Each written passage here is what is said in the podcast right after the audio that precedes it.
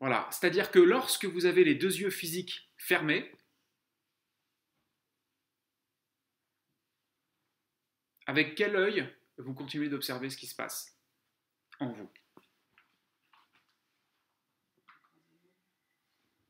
Alors que ce soit le troisième, le quatrième, le sixième ou le centième, peu importe, avec quel œil? Oui.